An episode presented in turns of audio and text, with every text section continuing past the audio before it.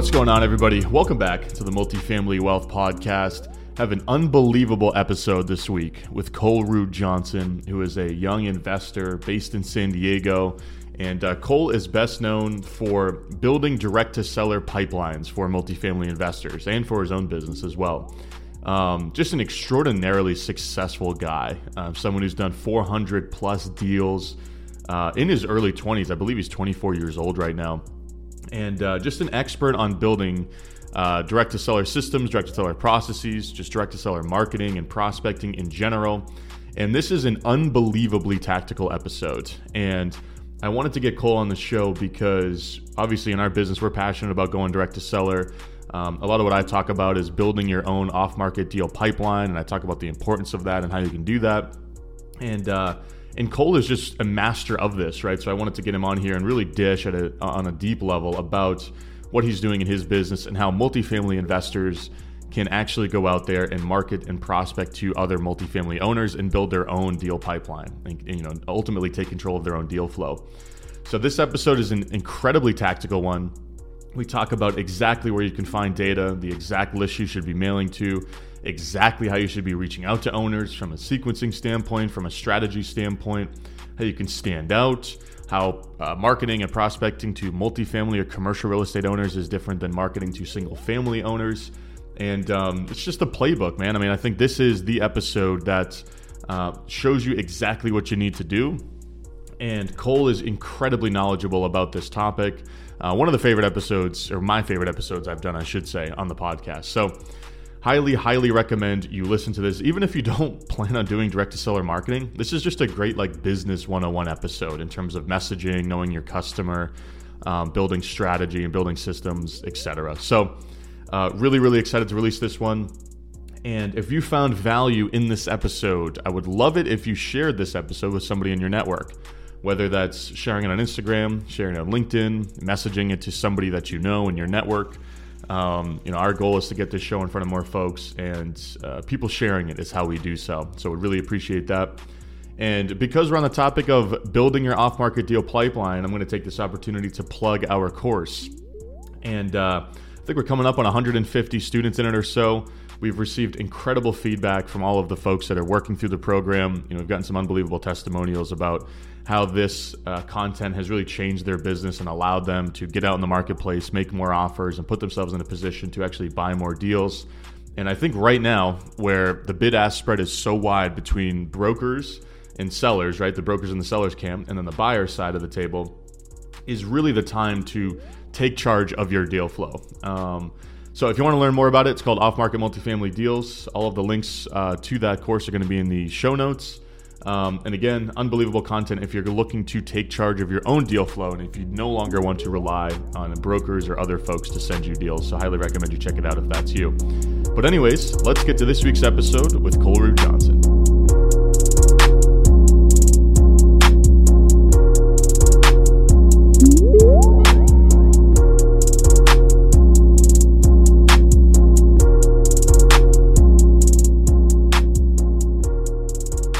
What's going on, everybody? Welcome back to another episode here on the Multifamily Wealth Podcast. I am really excited to have a conversation today with Mr. Cole Ruud Johnson, somebody who is extremely well known in the business for finding off market deals, building an off market deal pipeline, structuring the, you know, structuring your business actually go out there and systematize or systematically buy off market deals in a systematized way this is stuff that I nerd out on because, you know, just in terms of what we do in our business, we do a lot of direct to seller, um, as I was mentioning to you, Cole, before we hit record here. So this is going to be a great episode for everybody out there that is trying to buy deals off market or buy more deals off market if you already are. So with that being said, Cole, why don't we start with your background, man? Share a little bit about uh, how you got into real estate, you know, what your business has looked like over the last few years and what you're up to now. Yeah, yeah. Before I get into that, thanks for having me on, man. It's a pleasure. Looking forward to uh, the show and chopping it up for a while here. So, my background, I got into the real estate space. Um, it's kind of been a family pastime of mine. My great grandma started the first like residential brokerage in Seattle a long time ago. My grandma was a realtor. Uh, my mom was a realtor. My brother started as a realtor. And so when I was in high school going into college, everyone was like, "What do you want to do?" And I'm like, "Well, man, I want to make. I'm going to make make money and work for myself." And the clearest path that I saw is being a real estate broker. So I went down to college to play. Um, originally, I was going to walk on and play at a small D2 school in uh, um, a little outside of LA is Azusa Pacific University, and um, went down there for a semester to join the team. Blah blah blah, and and sitting in class one day, and I had done Running Start in high school. So Running Start, if you guys listen that don't know, Running Start's a program some states have. I don't know about all states, but my state did.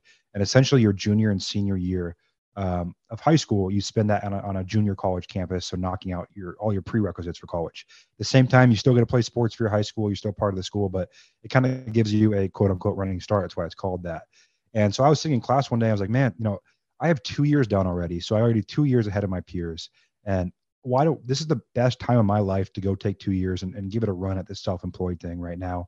And then if I fail for two years, whatever, I'll come back, be on the same track as my peers. And um, I wasn't too interested in the whole like college party life thing. That wasn't my thing. I was like business, uh, sports. How do I, how do I, um, you know, keep pushing the ball forward on that. So I'd run some e-commerce stores while in college and, and dabbled here and there. And um, so finally, random Tuesday, uh, I left, I left my like anthropology class or something, got in my car and drove from LA to uh, Seattle and about a two day car ride. And I got home and I had very supportive parents, but I got my broker's license and I did the normal thing that residential brokers do. I, you know, I was sitting open houses and um, calling expired listings and showing buyers around town and doing everything to make a buck. And I, I, mean, I wasn't making much money. My first year in real estate probably made 20 grand or something like that when I left college and I was 18, 19. So living at home, that still allowed me to stack some cash, but wasn't really going anywhere. And finally, you know, after moving to my fourth or fifth brokerage, I was at this brokerage named Caliber Real Estate. Um, and they were doing a lot of off-market stuff with residential homes. So they're going to the auctions and they were pre-selling auction deals to their pool of investors and making 10, 20, 30, 40 grand per deal. And I was like, man, this is uh this is more my speed. I can sit behind computer and um, you know, figure out a system and a process and a way to get leads in the door and then um, you know, essentially package these deals up and sell them off market. And um, kind of coincidentally, same time I was sitting in Applebee's, which with with my buddy Paul, who came became my first business partner um, eventually. And we were like, man, we can do this. We saw some guy on Instagram post like a forty thousand dollar wholesale fee on like a duplex or something, and I was like, man, if that guy can do this, we know him. Like we can definitely figure this out. So for the next six months, we sat in my parents' like upstairs bedroom calling a list from a title company, and um, uh, we got our we got our feet wet that way. I got our first deal. And my first deal was definitely out of the norm. My first deal was 105 grand check that I got from selling a house in Seattle um, off market in a wholesale. And I was like, man, there's, there's something here this off market side. Uh, this whole brokerage, being a broker thing is, I think, played out, um, at least for me, because, you know, being 18, 19, maybe it's a limiting belief, but I, I didn't really find too many sellers that wanted me to sell their $2 million home with no, um, no book of business. So mm-hmm. that transpired into, uh, you know, starting to pay for masterminds and courses and slowly figuring it out. And how I got into kind of the commercial and multifamily side of it, off market sourcing and that is I was at Brandon Turner's like first Maui Mastermind event back in I think 2020 that he ever did uh, with like AJ Osborne and, and Brandon and, and, James Dainard and um, guy Brian Murray, guys that are very big in the multifamily commercial space. And we were doing hot seats and a lot of people there. You know, Ashley Wilson too. She does a lot of stuff, a lot of stuff with uh, Jay Scott. And uh, they were asking me like, "Hey, does this translate into what we do?" And that was the first time I ever started dabbling with my systems and process around off-market lead gen in the commercial multifamily space. Um, and it worked great. And so that's that's how I got pivoted into that as well. So now I'm very involved in both, you know, single family residential and commercial when it comes to off market leads and off market deals. But that was kind of my my run into real estate and what got me into the industry that you know became eventually my full time, uh, you know, I guess the thing I nerd on nerd out on with most of my time. Mm-hmm. No, that's incredible, man. It's a, it's a killer story, and I got to imagine that staring at a six figure check probably pulls you away from the brokerage game pretty quick especially at that age. Yeah. Um, I myself, I, I got licensed pretty early. I got licensed at like 19, 20, something like that. And I ran into the same thing. You know, I knew I wanted to build a rental portfolio, start buying multifamily properties and start scaling that business. But, you know, I was like, all right, I got to start, you know, I got to make some money here to pour into that business. But, uh, you don't win a lot of listings looking like a young guy. That's not really a recipe for success when you're trying to sell a middle-aged couple's nice home. So I, I feel that pain for sure. Um, so let's talk about, you know, well, I guess first of all, before we get into a lot of the tactical stuff we're going to talk about, you mentioned you, you you bought some courses, joined some masterminds. I'm a huge proponent of paying for education, paying for shortcuts, leveraging other people's networks, etc. It's you know, I think that's how I've gone ahead in this business. Um, yep. How did you approach making those decisions? Would you recommend any of the groups? Because I know a lot of folks that listen, they they're hesitant to spend on education, and and and part yeah. of doing the show, I try to really push people into doing that.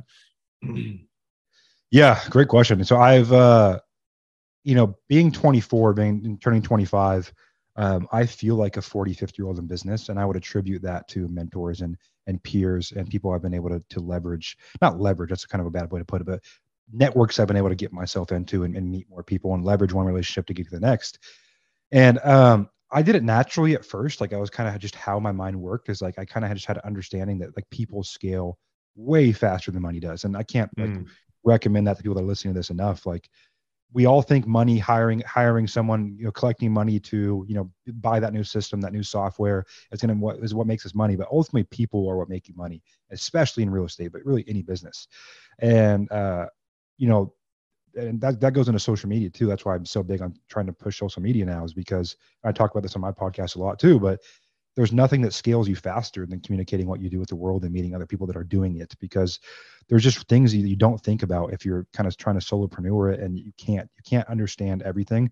And, uh, you know, for me, 21 going to that mastermind, I, you know, I probably shouldn't have been there, but I built good enough relationships with people that I got that invite, and that's led into all my biggest mentors and business part business partners and partnerships, and um, what's set me, I think, um, on a very good course as well as I can call people with any situation. So if I was, you know, telling anyone here, um, you should be investing most of your capital beyond your living expenses into growing your network and, and people you're interacting with and your brand, your personal and company brand, because that's what is going to set you up long term. Like our world is only becoming more and more centered around your Instagram, your Twitter, your LinkedIn. Like that is a business card.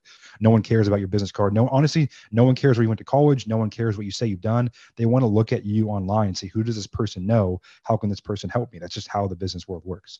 Um, And so everyone that I talk to, I'm I'm all in on you know getting most of my cash back out into creating more content, meeting more people, and developing more relationships. hundred percent, man, and that's and I fully subscribe to that. You know, uh, most of the people that listen to this or, or follow me on Instagram. I'm inc- just incredibly active on Instagram, and it's done great things for our business, both from a capital raising standpoint as well as just finding joint venture partners, finding folks that we can partner with on deals, et cetera. Um, you know, and I, I think the the how I learned about you and and the I mean the fact that we're having this conversation right now, it all happened through Twitter, which is a platform yeah. I'm trying to get more active on. And um, you know, first of all, I love the content you put out, and I want to be sure to include your handle in the in the show notes when when we wrap up the show. But um, but it is so important to be doing things that allow you to scale your business in in a, in a little bit more of a systemized way. And in real estate, your network is incredibly valuable, especially in multifamily, like really specifically in multifamily, because it's a team sport. And if you can network at some level of scale and you can establish a credibility online that when people look you up, they Google you, they see you, you got some followers, you got some content out there, it's value add. That just mm-hmm. shortcuts the path to actually building great relationships. And that's it's so important. So um, so I, you know, it's great that you highlighted that. Now, absolutely yeah, let's just dive right into some of the off-market stuff here. So, um, you mentioned that you started, uh, you know, doing some marketing and and actually building some systems and doing some lead gen, single-family, uh, you know, homeowners while you were in Seattle. You you picked up some nice checks.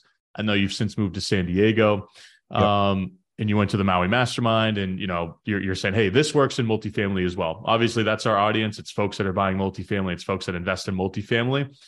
Um, the first question I want to ask you is just at a very high level how is marketing to single family homeowners, maybe distressed folks on the single family side, different than marketing to sellers to, you know, with the intention of buying multifamily assets, if there is any difference? I'd love to hear your thoughts on that before we dive into the specifics. Yeah, there, there are for sure some differences, not as many as people think, right? The, the normal know, thesis people have is this is a more complex lead, more complex conversation, more complex sale, which they're right to a certain extent. And it depends on the size of asset you're going to buy. So if you told me, hey, Cole, you know, I want to buy a 350 unit multifamily building, that's a hard off market deal. You're not going to really get a cold call lead that turns into a 400 unit, 500 unit, you know, 20, 30, 40 million dollar uh, purchase. But for the people, you're playing in the middle, you're playing you know, let's call it between five units and 150 units. Like that is a level of ball that you can play at in the off market space very similarly to you as you can the single family space. And I was shocked when I really got into this, realizing just how how many of these people aren't being talked to by anyone right like when they get ready to sell you know talk to a broker or they'll talk to someone else and they'll, they'll go that route but the amount of people who don't even know people are interested in what they own. For example, like in talk about multifamily specifically, like a guy that inherits a 40 unit building from his sister or brother or father or whatever that, that passed away and that it's sitting there for two years and they're collecting checks, but everything's on paper. They don't know what they're doing. They, they're not, they're not in this this side of the world that we live in. Like all of us that live in this like real estate, multifamily, passive income side of the world, we're a very small portion of the population. So Joe in Arkansas or parts of California that works for an HVAC company that inherits a property that's a 40 unit that for whatever reason um, someone passed and they passed it on to him. He doesn't even know people want what he has. Um, and so a phone call or text goes a long way and and opening up that conversation. So um, people will be very, very surprised about how much interest there is off market, um, spe- specifically in that kind of range of asset class, right? A lot of, and most people that do target those, they just do mailers.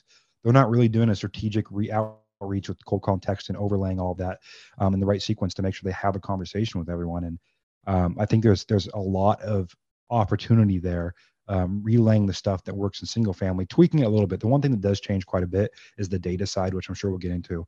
Um, but besides that, it's a very similar process. And there's a lot of money to be made um, for the people that want to get, get really good at that here in, in 2023.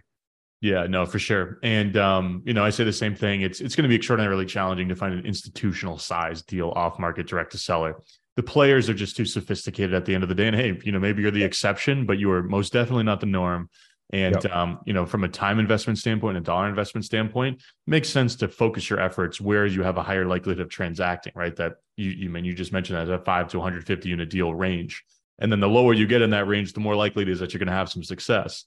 Um, now, you know, the one thing that I do want to discuss is the messaging. And uh, you know, we'll talk about data maybe right after this, but you know, the messaging in the single family world, sell your house fast for cash, no repairs needed, quick close you're oftentimes speaking to financial distress. Is that the same messaging that you use in your communication when you're reaching out to multifamily owners? Is there a different type of messaging that you like to focus on, or is that truly similar as well? So, in the single family space, you're really trading on very urgent motivation. You know, meaning you're you're the reason you're getting a discounted asset is because someone's going through immediate distress, which is why they need to sell. Okay. Um, and yeah, you will deal with a certain level of lack of knowledge, right? So you know that that's where wholesalers get a bad rep, or fix and flippers that buy off market single family is, you know, you're taking advantage of someone just because they don't know what's going on at the market. But usually the main reason is because there's some kind of distress in their life um, that that isn't going to be alleviated by an agent coming in, cleaning up the house, and putting it on the market. So that, that's usually what the conversation entails. Is on the single family side, you're trying to figure out their motivation, which also matters in the multifamily space. But there's a lot of educating you have to do to an off market seller in multifamily and industrial um, especially with the debt market being what it is right now, and a lot you have to get creative a lot of time to pick up a lot of deals right now. Like it's it's much less you're, you're dealing less with immediate motivation. Like the guy that inherits a 40 unit, you know, probably you know, it might be one of the things he liquidates if he gets in a tough spot. More likely than not, he's going to go sell his car or his house before he tries to deal with selling an apartment building. And so you're not dealing with as urgent motivation. Um, it's it's a lot more relationship building than single family is. When you go buy a single family house off market, they don't really care about you. They don't care who you are. To them, you're a pawn shop. It's a quick, get rid of my house, move on. They own one house. You know, if you're dealing with a landlord that owns two or three 30 unit buildings or someone that inherits a property, it's going to be a lot more, you know, getting that lead in the door than, than building a, a much more personal relationship. Uh, I have a buddy of mine, Elliot, Eastern Washington, who picks up a lot of buildings off market, multifamily in this range, and he's so successful because you know he he it's very relationship based marketing. So he's doing the outreach, he's getting them in his system with cold calling, texting, and postcards. But then he's he's focusing a lot more on the relationship with that seller than he would be a single family. And the, the backside of that, you get a lot of referrals from that person because most landlords, they know other landlords, um, especially in, in, that kind of size. Um, it becomes kind of a community where they share property management companies, whatever, they share resources. And so you get other deals too by building those relationships. So that's what I see work best in multifamily, commercial, industrial, as you, uh, you do your normal marketing when leads come in, you, you really take a personalized relationship approach because these deals don't play out as quickly. Some do, but most of them don't play out as quickly as a single family house does, right? There's usually more due diligence, usually more back and forth. There's usually more at stake. Um, and so that was, that's what I'd say would be the big, biggest difference in conversation and messaging between the two asset classes.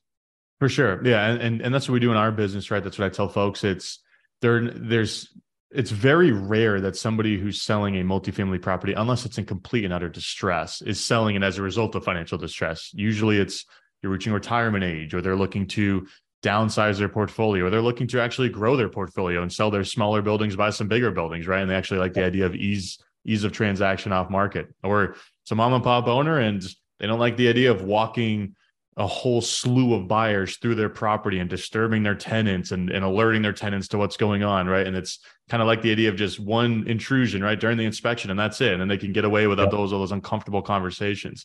Um, so the motivations are different for sure. And i think that's a great distinction. Um, now let's talk about data. So I, I want to talk about data sources, you know, maybe where you're finding great data as it relates to commercial real estate, specifically multifamily real estate. And then where do you start from like a list standpoint? You know, we we know in the single family world, you got the probates, you got the out of state owners, you got the uh, you know, maybe an inherited list, et cetera, et cetera. What are some of the go-to lists or just higher level lists that you want to pull if you're going to market to commercial real estate, specifically multifamily? Yeah, just there's a few questions in there. First, with like the, the baseline data side, um, there's a a bunch of different data sources. What I tell everyone, no matter what kind of off-market sourcing I'm talking about, is there's no real like foolproof data source, right? Every data company has issues with how often they update it, how frequently they update it, um, how they code it in their system. Like it's you're, you're no matter which asset class you deal in, you're going to deal with very inaccurate data across the board. That's just how the world works, um, in the data world at least. So what we want to do, we want to minimize our chance, maximize our chances of getting in touch with people. So um, I'm not a proponent of just going to one data source, but like here's where I go get my you know my 30 to 40 unit multifamily data. Like i like mixing it up. So when, when i go to build a data set for a client or i'm helping someone build a data set we're doing it internally for one of our campaigns. I'm going to three four five six different data data companies and aggregating all of that and creating the best data set i can. So you know i'm going to reonomy i'm going to costar um, going to crexi i'm going to ATTOM data i'm going to corelogic which is list source i'm going to prospect now and propstream and all these different data sources. I'm building at first what i call like my my base core data set. So this is just data sets that meet my buy box. I'll give you an example. A guy named RJ who I work with, um, who wanted 10,000 square foot or larger um, buildings in um, uh, Oklahoma City. So we're gonna. We're gonna go get a base list. That's there's not a ton of motivation on those lists except for you know what's your buy box, what's your square footage, unit count, stuff like that. Um, and then we go and we build more more distress into that list. So then we're going to uh, more targeted data brokers, and we're getting um, way more targeted data. That's your, you know, your expired listings, your pre, um, your pre-foreclosure. There's really a couple different types of motivation we want to look for in a commercial multifamily seller. The first one being primary asset distress, right? Does that asset have liens against it? Does that asset um, has it been um, was it a failed listing, right? Did that seller try to take that to market but it failed? Things like that. The second thing you want to look for is primary owner distress. Okay, so that is does that is that owner going through a, a, a divorce, a bankruptcy? Um, uh, does he have child support liens against them? Like, do they have any kind of primary owner distress?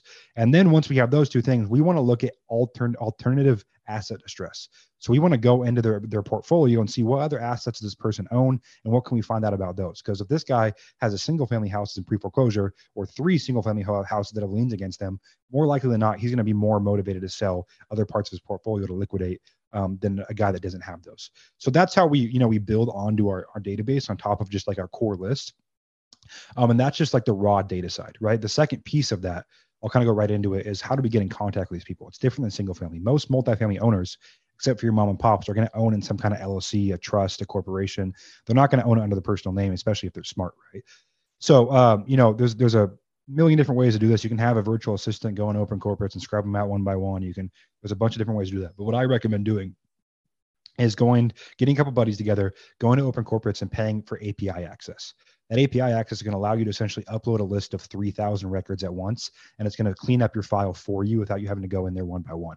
Um, and if you go get four buddies, you guys go pay for that. That's going to cost you each a couple hundred bucks a month um, to get a, to access to the API at the scale that you need it. Um, and then you're going to have a cleaned up data set uh, core data as well as niche data, put it on a list stacker, and you'll have owners of all those entities. Okay. Um, and then, of course, it's phone numbers. So using a skip trace service, there's a million of them out there. Um, we use Need to Skip and Easy Button Skip Trace as the two we use internally, and uh, that'll give you phone numbers and emails. And that's how we essentially build a like like core data set. Um, but again, back to lists, like the whole thing of data is you want to give yourself the best chance possible. So aggregate as much as you can because it's just not that accurate. And I'm sure most of you guys listening who have tried direct to seller um, specifically for multifamily, you found that out. What this list this this list said this guy was a, a tax delinquent lead, and he's not. He said he's never even had a, any troubles with tax delinquency, and you're going to get a lot of that. So it's just maximizing your chances for success by you know stacking as much as you can on, on, on top of those leads. Yeah, a hundred percent. And um, yeah, I mean that's the challenge when you start getting into commercial real estate is the the the data i mean where a lot of these companies are pulling the data from it can it can start to to become messy along the way right? You start trying to yes. pull large data from like a list source and you know large parcels right? You may have a few different lots that make up one larger parcel. List source might only pull one and they may not get the whole you know prop there's all kinds of little stuff that can happen. Um, so it makes sense to to actually aggregate from multiple sources and then actually build out that core list now, one quick question before we move on. Um, you know, just because I'm sure a listener, you know, one listener out there will have this as a as a thought when you started talking about pulling lists for primary asset distress, you know, owner distress, alternative asset distress. Um, are those just manual lists that you have somebody on your team pulling when you mention, you know, finding out if they have finding out if the owners on this list maybe have some alternative asset distress or or finding out if these owners have some kind of distress in other places you know via a divorce or something like that um, is that more manual in terms of how you find those find those lists and then overlay them onto your you know your base one so there's a lot of ways but the most most simple way is propstream has a tool where you can upload a list there um, and by mailing address it'll show you other properties that it knows that person owns and so if PropStream has the record, which it usually doesn't for multifamily and commercial, but if it does, that's so if you're going after like five units, like PropStream will have most of that data. So you can be able to upload your list and based on mailing address, it'll show you the other properties that person owned. What we do and what people do at scale is you'll go and you'll buy, so say you're buying multifamily, you're buying multifamily in, you know, LA County, California. Okay, so you're going to go and you're going to buy all the single family data in LA County, California, because multifamily landlords most likely own some single family, and you're going to get that data just by kind of doing a bulk overlay. Because if you're going to spend the money, you might as well spend the money and get all the data you can on that person. So um, that that third part of it, the alternative asset distress, doesn't make a lot of sense if your marketing budget doesn't have some some room in it. But if it does, it's a great way to overlay and get more data on your prospect. Uh, but at the end of the day, what I tell people too is like there's only so much data out there on mm-hmm. on buying commercial real estate, multifamily. Like there's you don't have nearly as many opportunities you do on single family. So a lot of the times, like you can get away without stacking your list a crazy amount and just kind of blanketing the people you have as long as you do it in the right way. You don't want to send one around a postcard. You're like, oh, the people will call me back. You want to still have a, a process behind it, but you don't have to spend the money to go that in depth if you don't want to.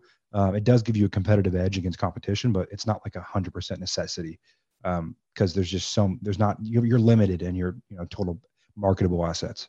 Exactly. Yeah. I mean, at the end of the day, right? I mean, you know, for example, one of the markets we buy in is New Hampshire. We also buy in Central Florida. You know, we have a a range that we buy in New Hampshire. We look for anything five to 100 doors, and in the the geographical areas we look, I mean, there's there's about a million people in aggregate in terms of the whole southern part of New Hampshire.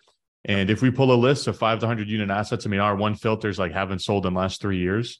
Um, maybe we get 2000 records. You know, it, the list is not that big, right? So yep. at the end of the day, you can afford to mail, to, you should be able to afford to mail to that and, and, you know, call the majority of that list, et cetera, do the things that we're going to continue to talk about throughout this episode.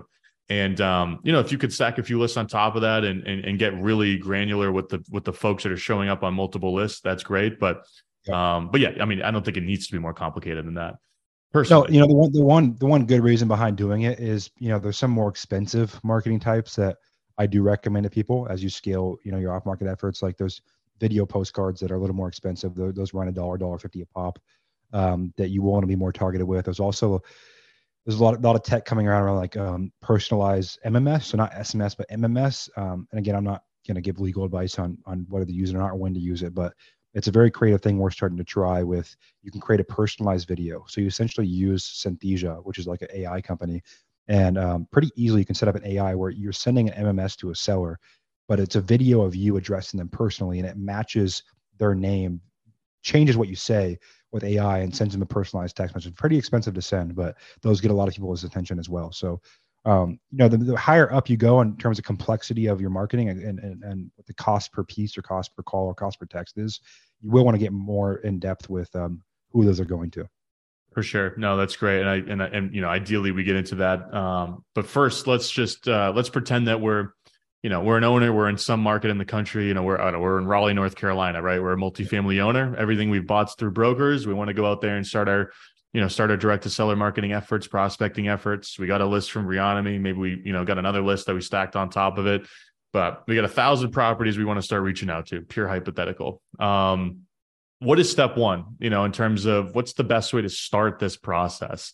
Should we be mailing, then calling, then texting? You know, is there some sequence to this? If it were you yeah. doing this, how would you go about it? so there's a hundred percent a sequence to it. So as a marketer, and I don't have a marketing degree, I'm not an expert marketer, but I can I can speak directly to real estate marketing. Your job, if you're going to do marketing for your real estate business, is to get a yes or a no from people as quick as you possibly can, um, and also to to create an internal KPI that you can predict out. The best way to do that to me is forcing a conversation. You can't force a conversation with a mail piece. That's very much, hey, here I am. Reach out to me when you're when you're ready. That's farming, right? You're over time building that relationship with different mail pieces. For me, you know, cold calling and SMS, more so cold calling because SMS getting very restrictive, but a cold call done the right way, you're forcing a conversation on someone. And it sounds bad, but you're you're essentially you're making the first move. Okay, postcards you kind of are, but you're getting them on the phone right away and you're you're forcing them into your yes no funnel. Right. Yes, I, I would think about selling. Okay, get them into your CRM, work them long term. So in my in my opinion, if you want to go and start sourcing off market, the number one thing you can do is have some kind of cold call campaign at scale whether that's you calling someone on your team calling or going and hiring like a very trained overseas person. Like for us, I would never put a, a commercial multifamily caller in the Philippines, right? You want to go somewhere that's very, very um, level one English speaker. Like for our campaigns, we use Belize for multifamily and commercial. Belize is English first. It's high level uh, English speaking, and um, you can train them specifically on that asset class. So cold calling number one for me because um, you can force that conversation. It's predictable. The KPIs are very that they over time you have a very clear KPI and your you know your calls per lead, your leads to contract, um, your lead to when how quickly that sales cycle happens. So, you know, if I was if I was dropped in a new market and I had to find a, a multifamily deal off market, I'm probably starting with cold calling. I'm going through the data stack that I just went to and, and prioritizing the most likely to sell uh, people first, and then I'll work my way down um, through texting, through um, some very targeted mailers. Um, but the, there is a, there needs to be a sequence to it. Like that's where most investors go wrong is they just throw mail at the wall and hope people call them back. Um, and if you really want to, I guess, be a, um, a leader in off-market deal sourcing on the assets you focus on in your area, you need to have some kind of method to madness. You need to be a business owner and have a strategic process of here's when people get cold calls. If we can't get a hold of them after say five times, then they're going to get text messages. We can't get a hold of them after five times at that. Then we're people get postcards, and that's that's the most you know scalable um, you know marketing market way to market to multifamily for me because people get themselves into problems where they send postcards it works for a quarter they get three deals and they send them the rest of the year. They don't get another deal from it but they're burning cash. And that's why they mm-hmm. eventually get turned off to to uh, marketing off market is because they don't have any process to that. So yeah. No that's great. And um and i just want to summarize right in terms of a process that that can be you know directly applied by folks out there listening. So you just mentioned uh, towards the end of you know that answer and what you were just discussing call yep. them five times, then maybe text them five times, and then begin mailing. Is that typically the sequence that you'd like to approach? Is start with calling, proceed to texting, proceed to mailing? Yeah, calling's the quickest. So you can get through, you know, say you get a list of 2,000 people or 1,000 people like you're talking about, like that doesn't take long to cold call through the right way. So you're, you're forcing mm-hmm. yes or no's out of people very quickly.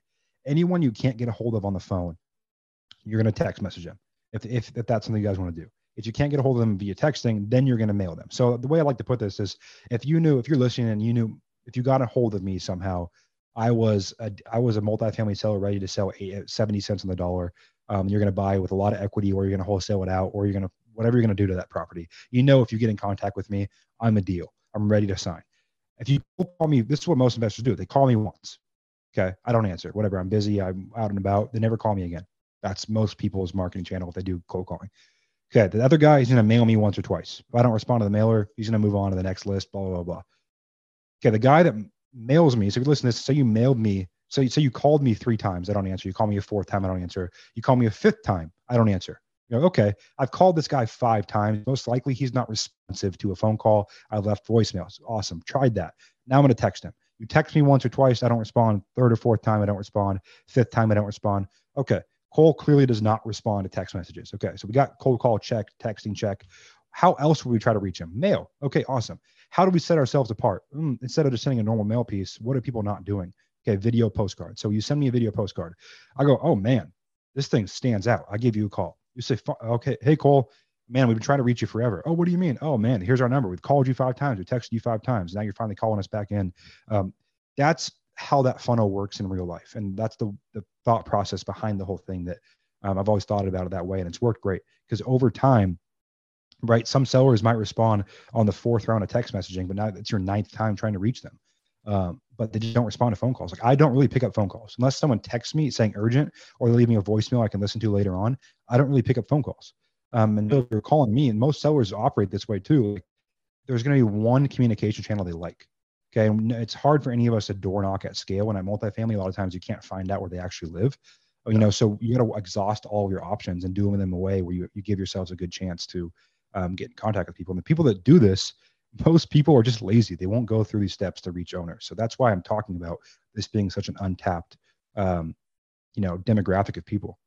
100% man. No i love that. That's great. You kind of have to exhaust all strategies available to you in order to actually truly give yourself a chance to to get on the phone and have a conversation put yourself in a spot to where you can even make an offer. Um, and that's you know that makes total sense. Now let's talk about what happens if we get somebody on the phone right get somebody on the phone they tell us hey you know timing's not quite right right now you know my kids might want to inherit it but you know i'm not totally sure we're probably going to revisit this and towards the end of the year and whatever maybe that's six nine months from now. Yep. and you get you get you get some high level of a conversation or maybe they want a little bit too much and you're a little bit too far away on price and they're like ah maybe try you know talk to me later in the year something like that. What do you do with that lead um, obviously they're in a crm obviously you should be taking notes i think that's the table stakes version of this. Um, do you have any kind of set uh, follow up procedures in your business in terms of how, how often you want to follow up, how you would like to follow up, tactically speaking? Maybe just talk about in general how you approach a lead like that from a follow up, you know, nurturing standpoint. Yeah. So once once someone opts into our funnel, so to speak, so once they've gone through any of our different channels and they say yes, I might want to sell in the next six to twelve months, whatever the reason being, they get into our CRM.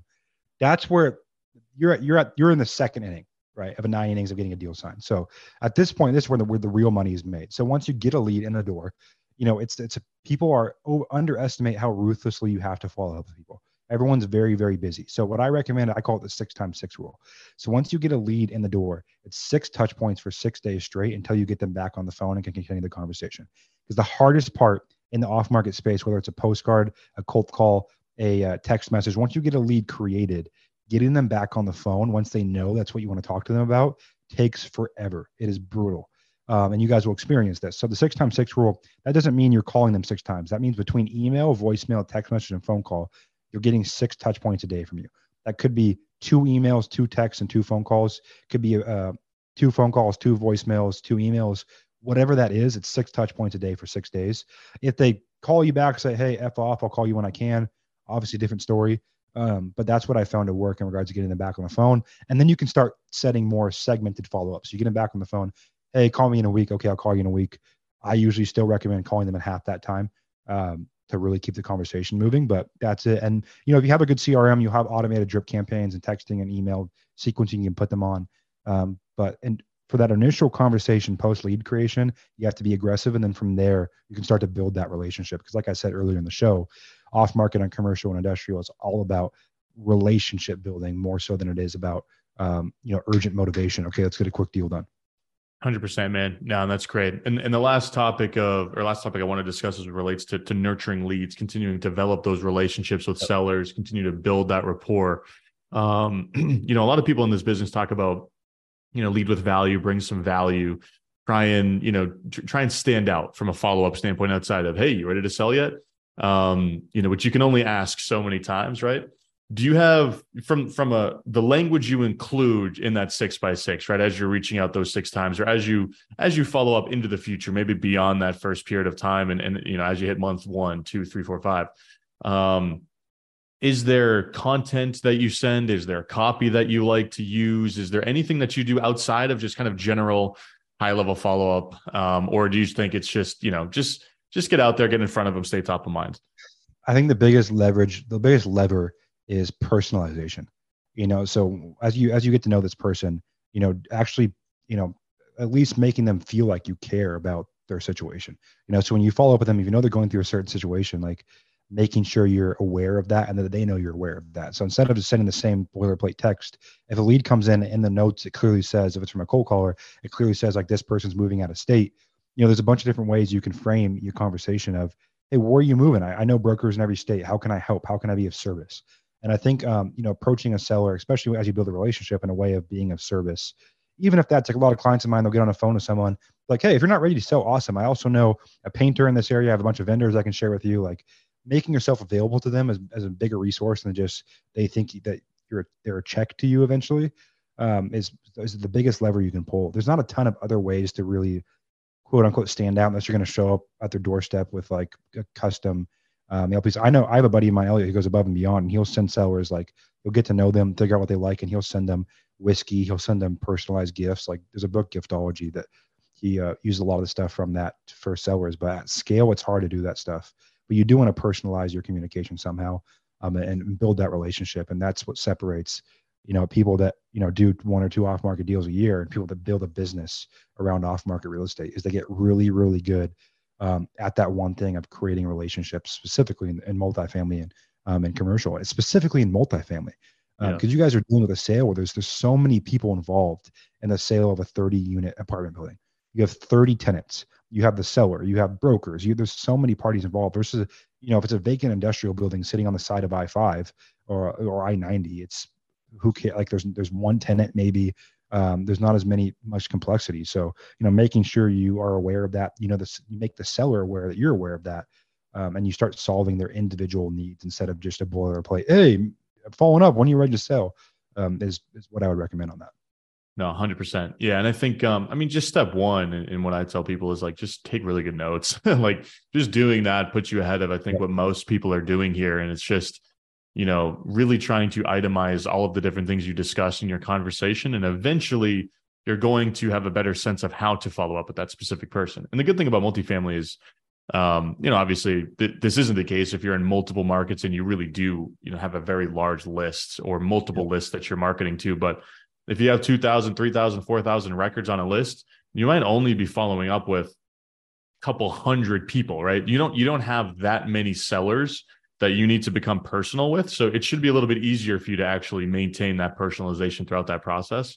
Um, but I, but you know, that was one thing I wanted to ask you because I think that's where people start to get lost is the follow up process, right? And making sure that that part of it is dialed in because one, as you mentioned, it's the most critical part. And then two, a lot of people can just get somebody on the phone, but it's what happens after that. I am not ready to sell. And then they just, they never like either they follow up once or they just don't at all um, and they're just waiting for that, you know, that one shot kill. Just get the person on the phone or have, yeah. get that inbound call, and that just doesn't work.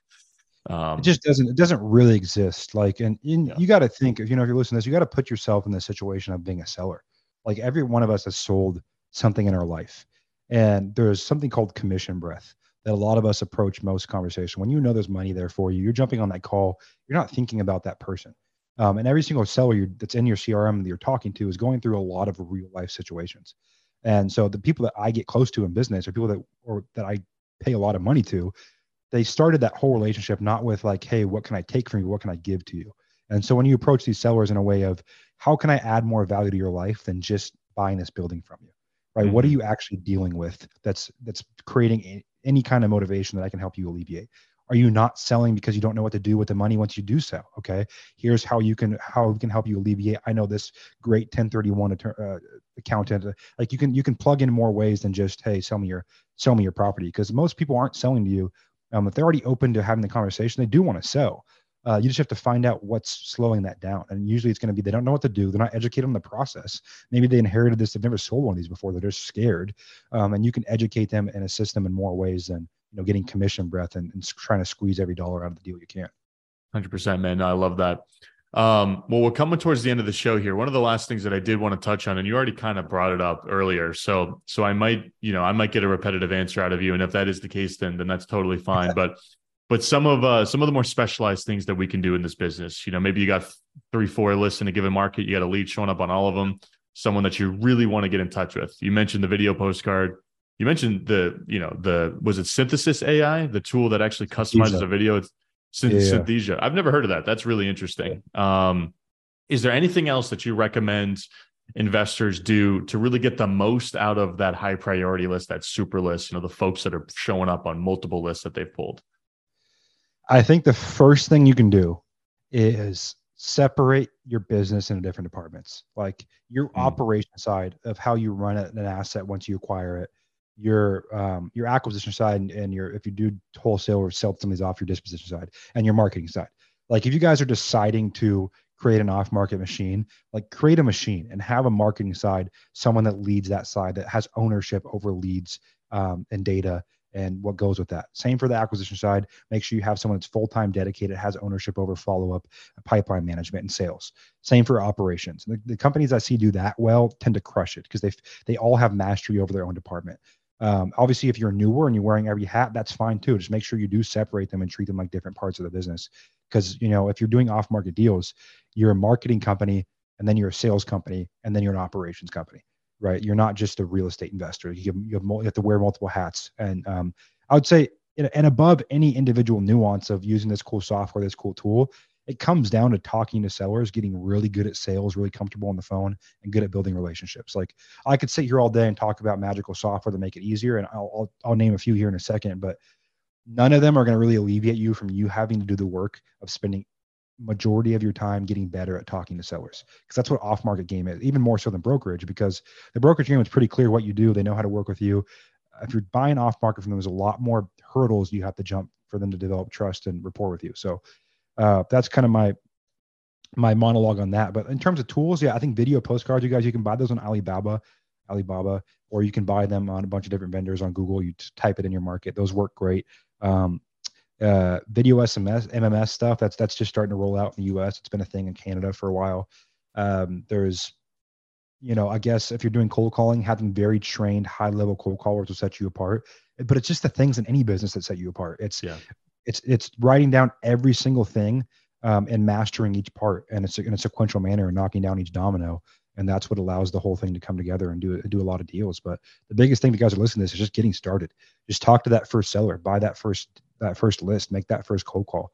Uh, because when you get the, the, taste of you know creating your own inventory, you control your wealth a lot more than you, you do if you're relying on brokers, and it's worth it um, 100% of the time. So that, that that would be my two cents on um, what can separate you. Love it. No, that's great, man, and I appreciate that for sure. And um, yeah, you know, I think um, the fundamentals. I think I think most people that are in real estate that understand, you know, that understand the direct to seller game just at a high level, right? They know kind of what you have to do. The fundamentals are there. You can make them some small tweaks to make it work much more effectively for you. But it really is just the consistency and the follow up, right? Consistency in the marketing and the, the, the really owning the sales process, right? The follow up process, because specifically in multifamily, very long sales cycle. You know, most of the people that you speak with today aren't going to want to sell for six months, nine months, 18 months, whatever, because yep. it is, they're not financially motivated um, yep. most of the time, right? I'm not going to make a blanket statement, but most of the time. So, really embrace the follow-up components of this process that's my take on it is is if you're going to if you're really going to spend some time and get better at any part of this that's the part that's worthwhile um, in terms of spending your time so Yep. Well, this has been great, man. I want to uh, I want to get you out of here on time, but uh, before we do that, where can folks learn more about you? You know, talk about what you got going on. Talk about how people might be able to work with you. You know, plug anything that you want to plug, and, uh, and then we'll wrap up. yeah, so I think the biggest thing is I, I have a show now that I launched last month called the Off Market Operator, specifically talking about how to source residential and, and commercial multifamily off market real estate. Um, that's a deep dive twice a week into like actual tools and applications. That's a 15 minute show. So it's very just tactical, get in, get out. Um, I'm, I'm on YouTube, I'm on Instagram, I'm big on Twitter. I post a lot of long form stuff on Twitter and my newsletter. Um, but anywhere you anywhere you have social media or consume content, you can find me. I'm very active. I respond to 99% of DMs as long as there's some kind of like actual question. Um, and besides that, yeah, I mean, I'm, I nerd out on this stuff. So if you guys are ever looking to talk about, you know, sourcing deals off market, you want to learn more about that, it, slide in one of my DMs or um, listen to their show. And um, yeah, man, I appreciate you having me on. I had a blast. Awesome, man. Yeah, no, appreciate you sharing all the info, and um, I'll link, you know, all the socials and the show notes. And uh, if you're on Twitter, go follow Cole on Twitter. Um, he does post a lot of great long form content on there. So I gotta, I gotta uh, reaffirm that plug because that was a, you know, that was, that's an important one. So, but anyways, man, appreciate you coming on, man. Let's uh, let's stay in touch. Awesome, appreciate it.